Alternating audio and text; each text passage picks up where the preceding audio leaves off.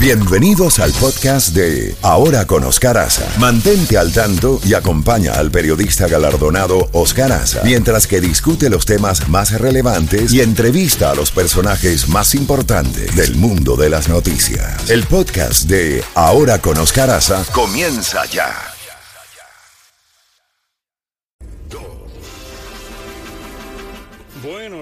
Minutos en la costa este de los Estados Unidos y nos vamos a Nueva York con Mabel Petit, periodista de investigación, a quien eh, pues eh, la recibimos con las felicitaciones de Año Nuevo. Feliz Año Nuevo para ti y tu familia, Mabel. Eh,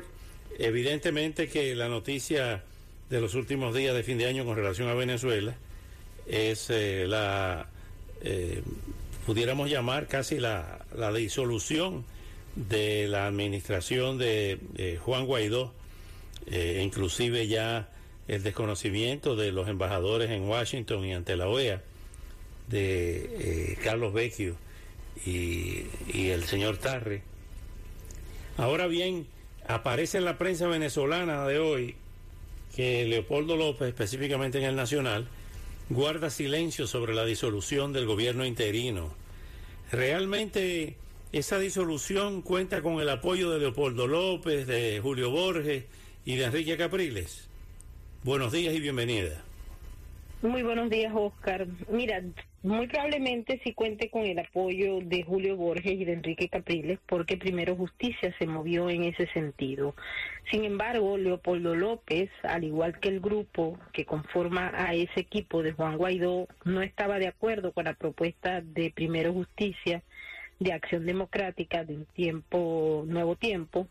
y de las otras organizaciones eh, que votaron en contra de la figura del interinato. Cuando uno se pone a revisar, había unos, eh, si se quiere, unas dádivas partidistas para cada una de las mm, organizaciones que constituyeron el- la base central del llamado interinato, que se llamaba el G4 para todos aquellos venezolanos eh, que no son venezolanos y que no entienden más o menos las nomenclaturas que se usan dentro de Venezuela. Es ese, el G4 pasó a ser un G1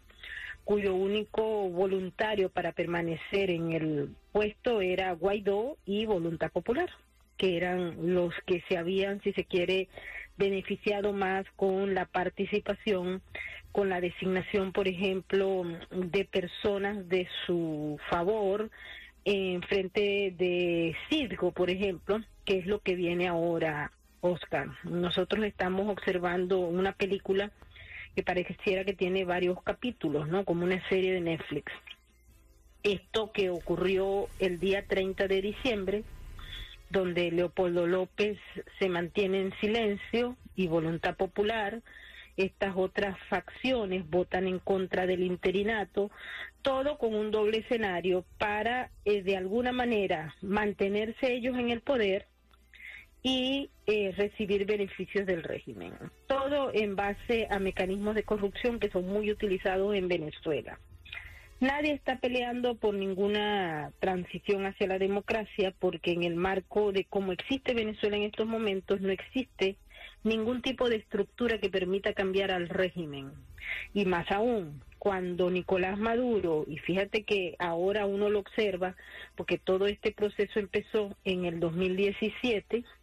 y ahora hemos podido identificar en los últimos trabajos que estamos realizando, debido a que transcurrió el tiempo, que todo esto pudo haber sido un proceso, una operación que se generó inclusive desde Caracas, en la cual se expuso a una oposición que eh, nosotros los que nos dedicamos a estudiar este asunto la llamamos requerida, la oposición requerida del régimen, para que a su vez esa opinión, esa oposición se fuera a las calles, se fuera al mundo internacional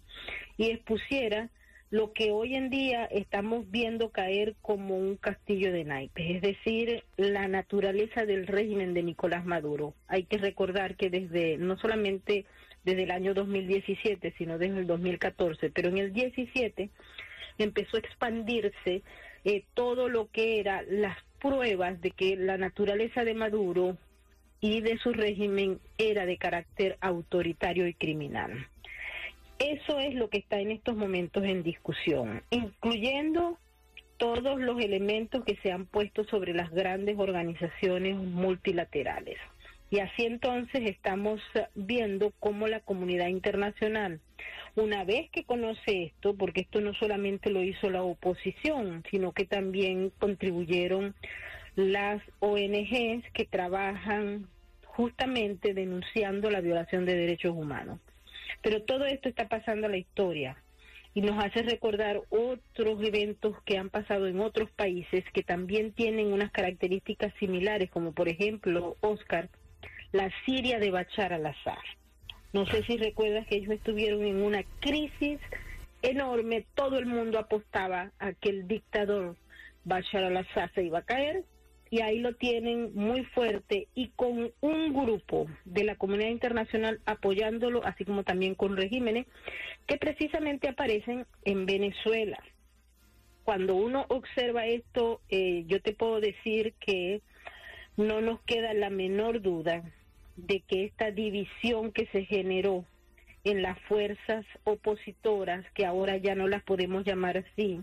donde Leopoldo López se va, sale de la cárcel, se encuentra en el extranjero, agrupando otras fuerzas, pero en paralelo tenemos una demostración y un trabajo tal vez impecable de propaganda y de operación de contrainteligencia, que nos ha hecho ver una figura como Juan Guaidó, que levantaba el, el espíritu de lucha popular. En el año 2019, hoy el día puede ser más despreciado que Nicolás Maduro. Ahora bien, en, medio de todo esto, Maybor, eh, parece que el lobby petrolero este, ha sido determinante en esto, porque Chevron, y es una noticia de hoy, Chevron ha comenzado a cargar crudo venezolano en Bajo Grande con destino a Estados Unidos. O sea, quiere decir que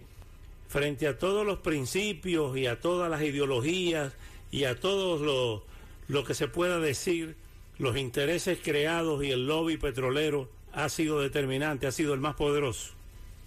Ha sido el más poderoso, son intereses geopolíticos en estos momentos estratégicos y quedó de manifiesto no solamente el día que se se hizo un show en México donde se firmó el preacuerdo entre Maduro y estas fuerzas que ahora están disgregadas, sino que ese día sábado también se publicó la eh, licencia de la UFAC que dejaba claro que Chevron podía seguir operando y haciendo negocios con el régimen de Nicolás Maduro. Mira, eh, Oscar, yo tengo tres fuentes que no me han fallado nunca en este tema de Venezuela y Estados Unidos. Cuando eh, se anunció el fin del interinato, todo el mundo andaba celebrando el fin de año. Yo estaba con mis orejas paradas viendo a ver qué conseguía, porque era evidente, una fuente me había dicho que para el día 5 de enero el panorama de las relaciones entre Estados Unidos y Venezuela iba a cambiar drásticamente. Incluso él me dijo que me tomara un alcacerse para ver si era posible digerirlo a, manera de broma. Qué horror. Y me puse a poner, sobre el, tema, mira, me puse a ver lo que ya había ocurrido y cuando tú le das eh, lo que los mm, en Estados Unidos se llama timing, chequeas el timing a toda cosa, tú te vas a dar cuenta que ahora lo que viene, ya se, una vez mm, concluido el interinato, viene la, eh, van a salir y de hecho ya se anunció, tanto Gustavo Tarre de la OEA como eh, Carlos Vecchio de la Embajada. De hecho, ya se estaban informando en el día de ayer que las mismas mm, van a ser cerradas. Debo informar que la Embajada de Venezuela en Washington, la embajada como tal, que está ubicada en Georgetown, ha estado cerrada. Esa embajada no prestó servicio y se manejaba todo desde el otro edificio en la Massachusetts Avenue. Pero esa debe ser también desalojada porque cuando se no hay presidente interino, pues no hay ningún reconocimiento a esta gente que estaba antes de embajadora. Lo que sí también me dicen, y esto te lo digo tal vez en primicia porque no, ni siquiera lo he escrito, es que en Venezuela, en Caracas, en Valle Arriba, donde se encuentra la llamada Fortaleza, que es la Embajada de Estados Unidos en Caracas. Allí no se vio en los últimos años, desde que se rompieron relaciones con Estados Unidos hasta hace tres días, no se veía movimiento. Es decir, allí no había el gran, personal, sino un personal que cuidaba, que, que mantuviese por allí algunas cosas. Y hace tres días se empezó a ver movimiento y hay incluso una contratista que está entrando a hacer algunas reparaciones. Desde el gobierno de los Estados Unidos no se ha dicho nada, pero allá por primera vez se está viendo ahora movimientos en la embajada, lo que quiere decir trae mucho sentido común si no lo aplica a que hay alguna posibilidad de que haya un intercambio de embajadores que ya nos lo habían dicho el año pasado y que mm, yo me negaba a creer, de allí que tengan que tomarme ese alcacerse que me decía mi, mi fuente, porque me decía, esto va a empezar en el primer trimestre del año 2023, porque ya hay un claro, eh, si se quiere, acuerdo entre los dos gobiernos y hay una legitimación por parte de la Comunidad Europea por parte de, de, América Latina y de los Estados Unidos, lo que quiere decir que van a ser muy pocos los países o tal vez ninguno el que no vaya a reconocer a Nicolás Maduro y lo vaya a empujar a hacer unas elecciones que sí estaban previstas en el calendario del régimen, pero también con la estructura que tiene el régimen de hacer elecciones, que no es la que debería existir en un país ah, democrático que intente cambiar su gobierno por la vía del voto. Lo que quiere decir que Maduro se dio, le vienen muchísimos regalos nuevos a Maduro, todas esas peticiones que él ha hecho se le van a conceder y tristemente Estados Unidos va a ser una parte enorme de esas concesiones, ya no son ni siquiera los 3 mil millones de dólares o los narcosobrinos o el hijo de Cilia Flores, el sobrino de Cilia Flores, no, son muchas más. Y de la gran concesión que quiere Maduro, y que no sabemos y vamos a ver qué es lo que pasa la próxima semana en la Corte, está relacionada con el CIDGO, que es la empresa matriz de petróleos de Venezuela, filial en los Estados Unidos, que está bajo un litigio con Crystalex y con otras empresas. Esa decisión de vender CIDGO, vender acciones para pagar deuda, aparentemente, según estas fuentes que yo he consultado, están siendo negociadas. Y aunque el juez de la Corte de Delaware ordenó que esas acciones fueran vendidas para pagar las deudas pendientes de la República, con esos activos que fueron prácticamente nacionalizados por Hugo Chávez, hay una segunda tanda de negociaciones que son muy importantes y que ya las vamos a ver al menos eh, de palabra o por algunas mociones en los próximos meses. Justamente hablando de... Sí, adelante, adelante. Que, que Sidgo presentó en el último año, es decir, ahora, en la semana pasada, que había logrado eh, un crecimiento importante y de operaciones en el marco del 2021-2022. Es decir, que Sirgo, a pesar de todo esto que está ocurriendo en los tribunales, generó recursos, generó riqueza. Y esa es la que quiere el señor Nicolás Maduro ponerle la mano. Esa Sirgo era la que en los negocios que se hicieron con el G4 lograron el, los del grupo de voluntad popular, que es ese G1 que se quedó en la, en la asamblea del 2015, ponerle la mano. Es decir, ellos eran los que designaban a la junta directiva de Circo, que bueno, algunos no fueron muy afortunados y hay un hay algunos otros que sí fueron afortunados de igual manera pues esas son las decisiones que quiere tomar Nicolás Maduro y ya no Juan Guaidó y el Partido Voluntad Popular. Son muchas Ahora bien, Maybor, sobre esto.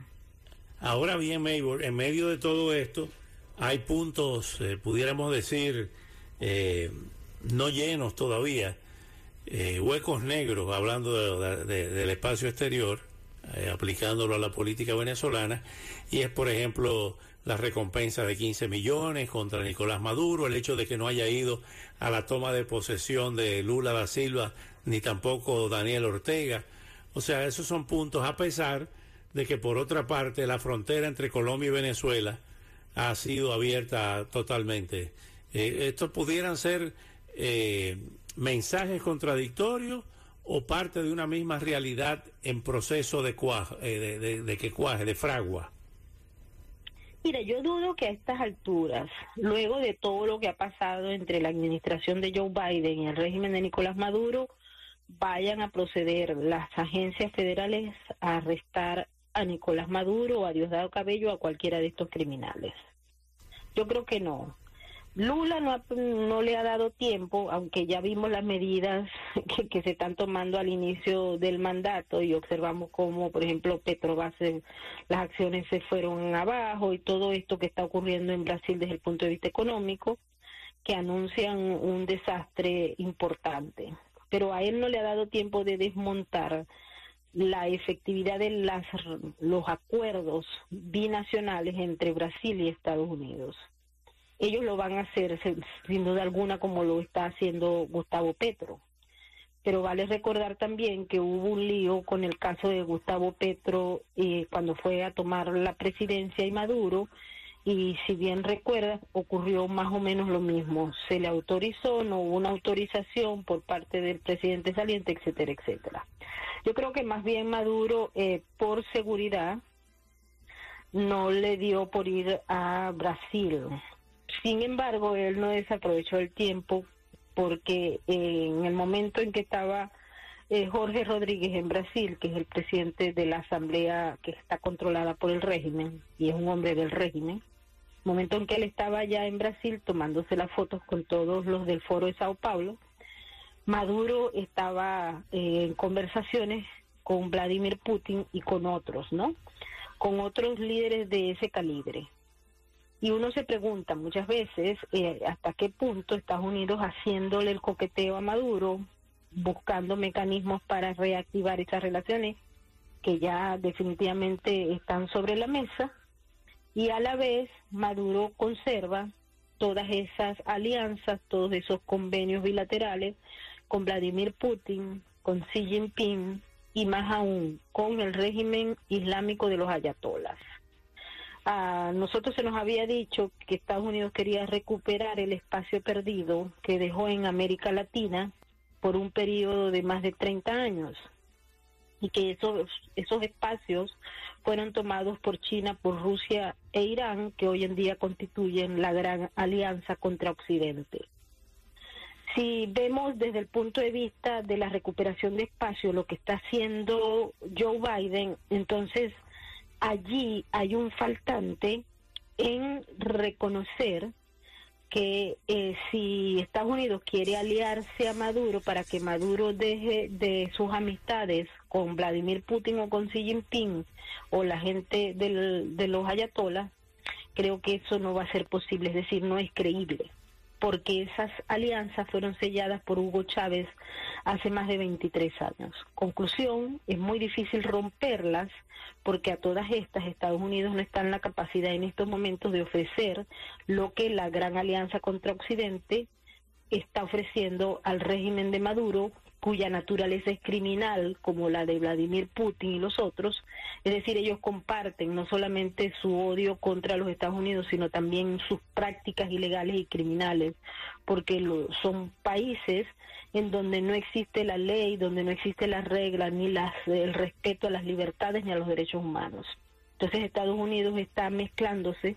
con unos países que, que no respetan lo que se supone Estados Unidos defiende, al menos por ahora, aunque cada día parece que hay algunos cambios significativos. Conclusión, si es esa la línea, agarró mal el tema por Venezuela, hubiese empezado por otros países de América Latina, como por ejemplo Uruguay, que también se entregó a China ante la ausencia de Estados Unidos, o, o en el caso, por ejemplo, de Bolivia o mm, Argentina. Son muchos los elementos de carácter geopolítico, Oscar, que están frente al vecindario, el llamado patio trasero de los Estados Unidos. Y estas acciones que se están tomando, si bien se pueden leer como una búsqueda de recuperación de espacios, también se leen como una estrategia errada